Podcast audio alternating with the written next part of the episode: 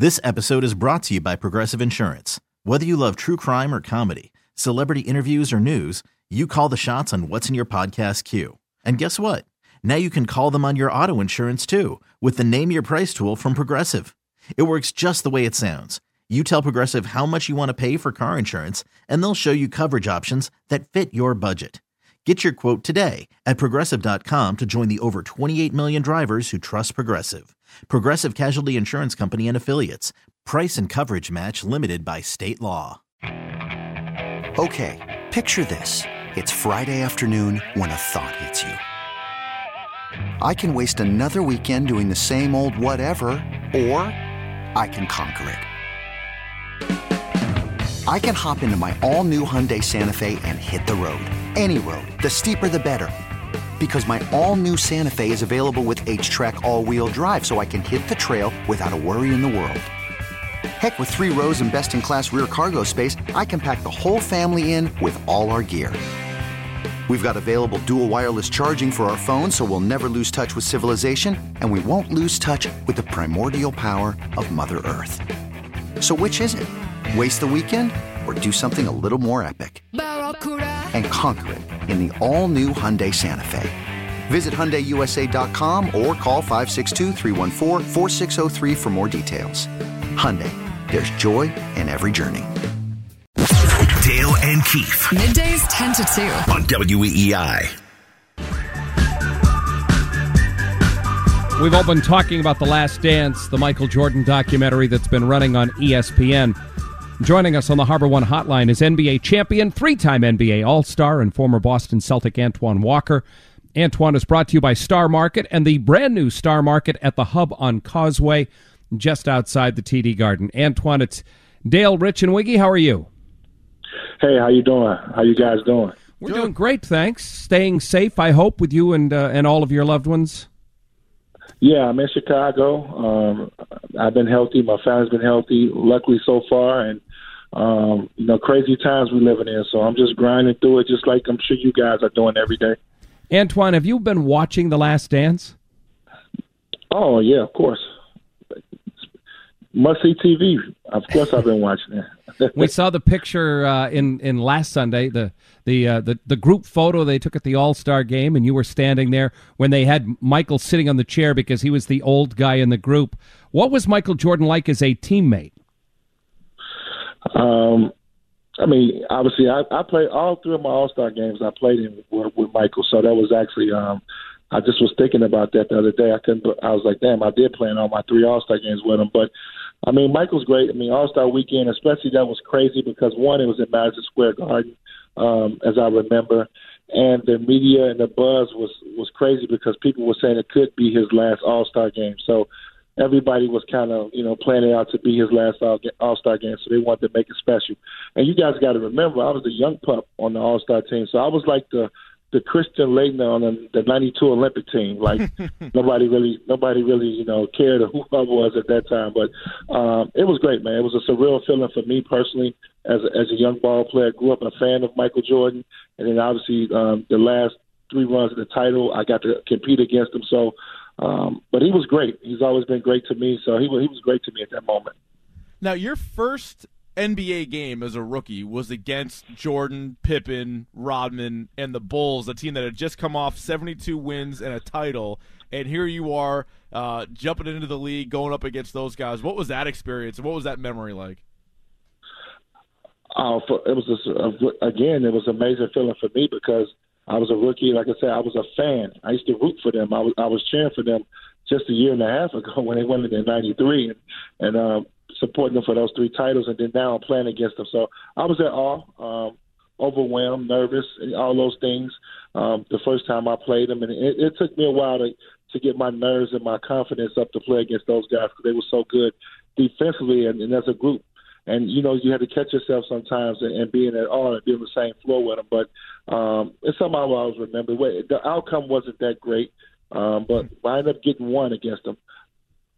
Now, you grew up in the Chicago area, so you got to see kind of Scottie firsthand, Scottie Pippen. And I know we're kind of getting a lot from this whole last dance. Now, I, I thought, you know, me personally, I thought he was, you know, always one of the top five players in the NBA.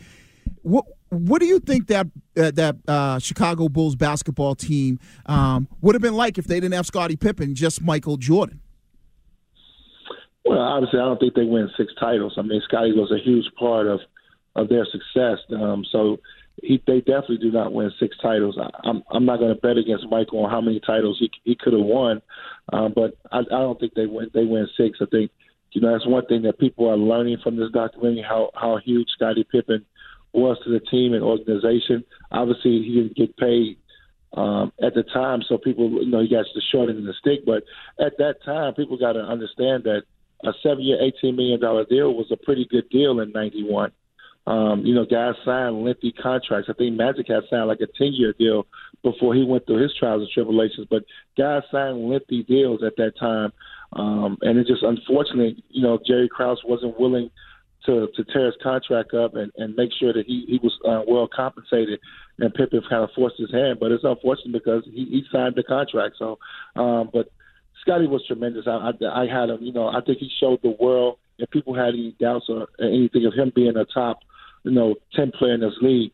Um, he kind of put that to, to bed over this documentary. We're talking with former Celtic and NBA All Star Antoine Walker. When you were a player on an opposing team, you hadn't been to an All Star game, you hadn't really had an mm-hmm. opportunity to get to know Michael at all. What was the word around the league about what kind of guy he was? Um, that he was the best. I mean, from, from my from my knowledge, being in Chicago, and growing up watching him play, they, they said he was, you know, he was the best. He was an easy, easy guy to approach, um, but also super competitive. That which we all know how competitive he he, is as a as a player. Um, but until 96, 97, 98, I started competing against him, getting to know him a little bit, and I really didn't even know him that well. Um, obviously, until he came back in 2001 is when my relationship really kicked in with him. But just from the normal stuff that you hear around the league that people just say is competitive. Just I give I give an example. Just we we beat them that '97, I think '98 with the we beat them that first game of the season, and I remember you know I dancing, celebrating, and stuff like that. We come in the locker room, and he was like, "You guys will never beat us again." This is what he was yelling in the hallway. You guys will never beat us again. He just that's the type of person that he was. He was very aware of everything that was going on, and our celebrations and uh, us celebrating like we just won um, an NBA championship really bothered him, and he took it out on us the rest of the season, the other three games that we played him. Now, Jared Jeffries was on a podcast last month. He, of course, was a teammate of Jordan when Jordan came out of retirement the second time with the Wizards. And he told a story, Antoine, about when all of you guys were working out, and one day, or the first day, you showed up in a Ferrari, and then Jordan decided to, to do something about that? He told that story, really. Oh, okay. Um, yep. no, actually, it wasn't a Ferrari. I had a Bentley. Okay. Um, so I had a Bentley that I when I just I think I just got a new Bentley. I drove it up to the gym, and he saw it, and um, so he proceeded to to drive five different Ferraris the next four or five days in different sweatsuits he said, that's what Jer- Jeffrey said. He said Jordan went up to you and said, "I'm gonna wear, I'm gonna drive a different Ferrari with the matching yeah. sweatsuit every day while we're here." And he did a different time every yeah. single day. yeah, he did. Yeah, but you know, it was it was always a competitive. I mean, it was probably it's, it's weird because it was a competition thing. But I couldn't compete with him. I, I didn't like little sports cars like Ferraris, but he, yeah, he did it to me. He he, he put me to, he put me to shame. Put my little Bentley to shame. How many years did you do that in the off season, working out with him? Um, I was with him for two years, so 2001. His last two years uh, with the Wizards, um, we worked out together every day um, those two summers, and I became very close with Michael. Um, obviously, on and off the court, and um, some of the best time of my life being able to be um, associated and connected with him. Got to know his family really, really, well. Got to know him on a personal level and we trained together. Um, we both work out with Tim Grover every day. Um, so it was it was a great great for me um, as far as my, to learn his competitive drive at his age, that he how bad he still wanted to win and compete, um, instilling all that in me, instilling the fact that if you don't win, you know it's about winning titles. Um, it's about being a winner and, and learning those things from him uh, was, was second to none. Now, one of the things that kind of stood out for me was, you know, Mike being like Teflon, right? Everybody, the whole slogan was, I want to be, I want to be like Mike, right? And one of the questions uh-huh. I, I asked, you know, and I saw, you know, he didn't really like the negativity, some of the stuff that he was saying about him. What would it be like for him, even yourself included, right, to play in an era today in 2020 where a lot of athletes, you know, in all different sports, but especially in basketball, uh, because you guys, you know, your faces are all over the place and generally, you know, you're six eight and above.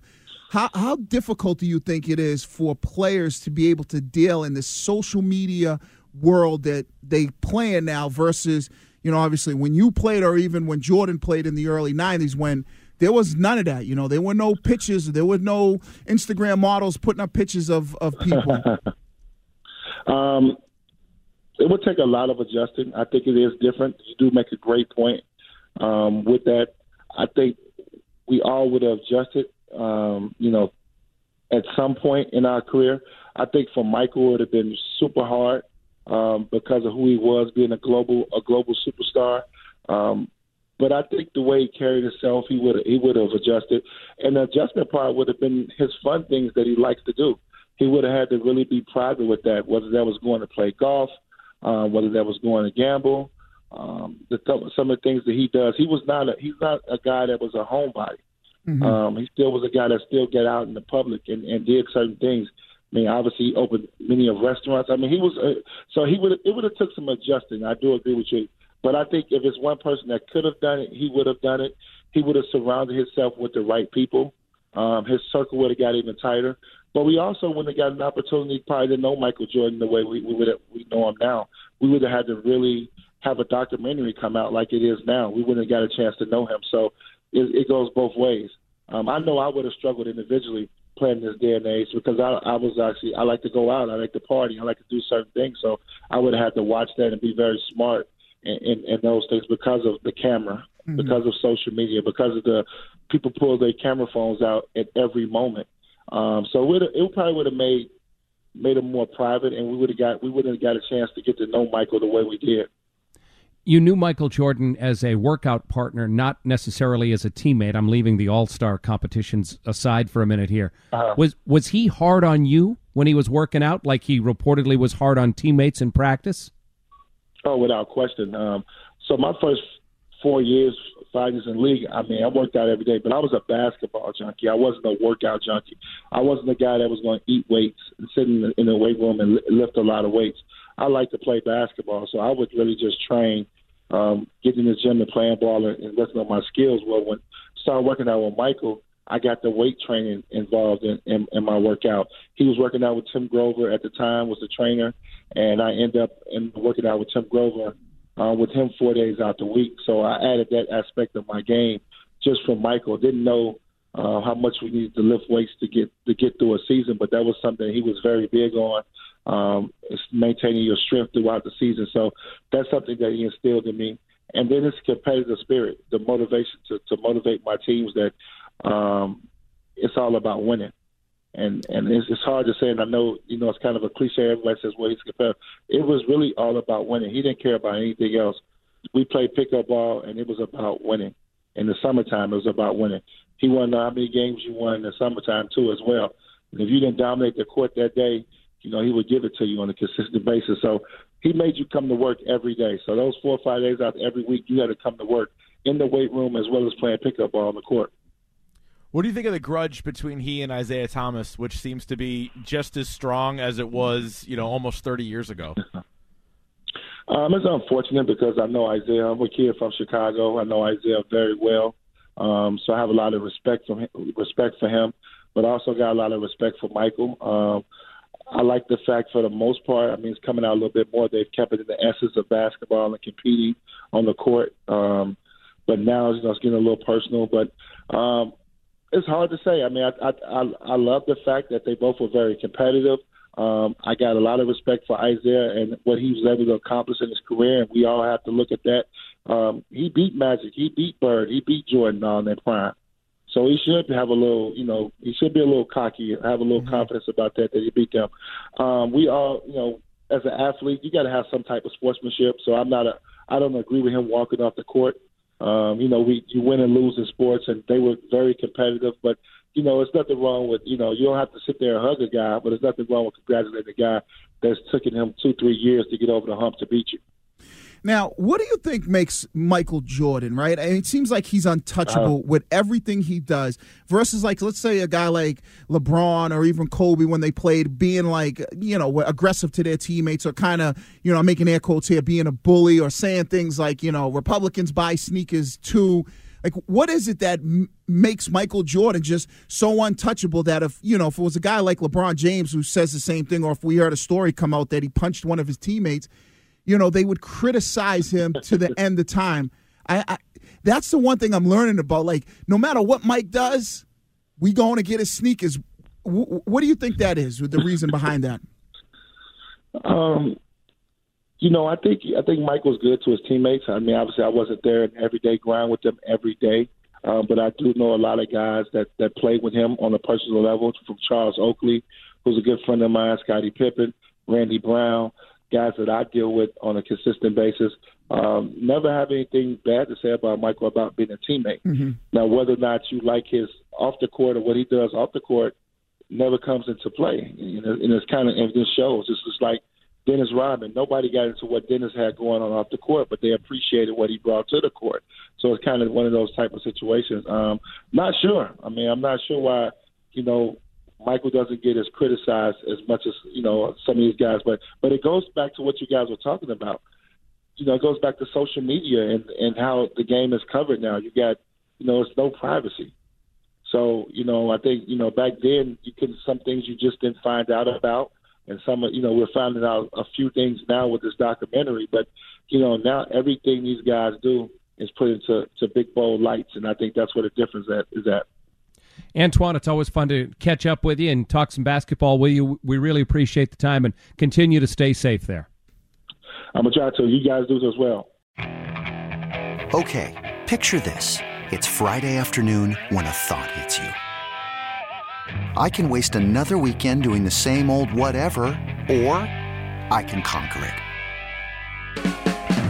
I can hop into my all new Hyundai Santa Fe and hit the road. Any road. The steeper, the better because my all new Santa Fe is available with HTRAC, all wheel drive, so I can hit the trail without a worry in the world. Heck, with three rows and best in class rear cargo space, I can pack the whole family in with all our gear. We've got available dual wireless charging for our phones, so we'll never lose touch with civilization, and we won't lose touch with the primordial power of Mother Earth. So, which is it? Waste the weekend or do something a little more epic? And conquer it in the all-new Hyundai Santa Fe. Visit HyundaiUSA.com or call 562 for more details. Hyundai, there's joy in every journey.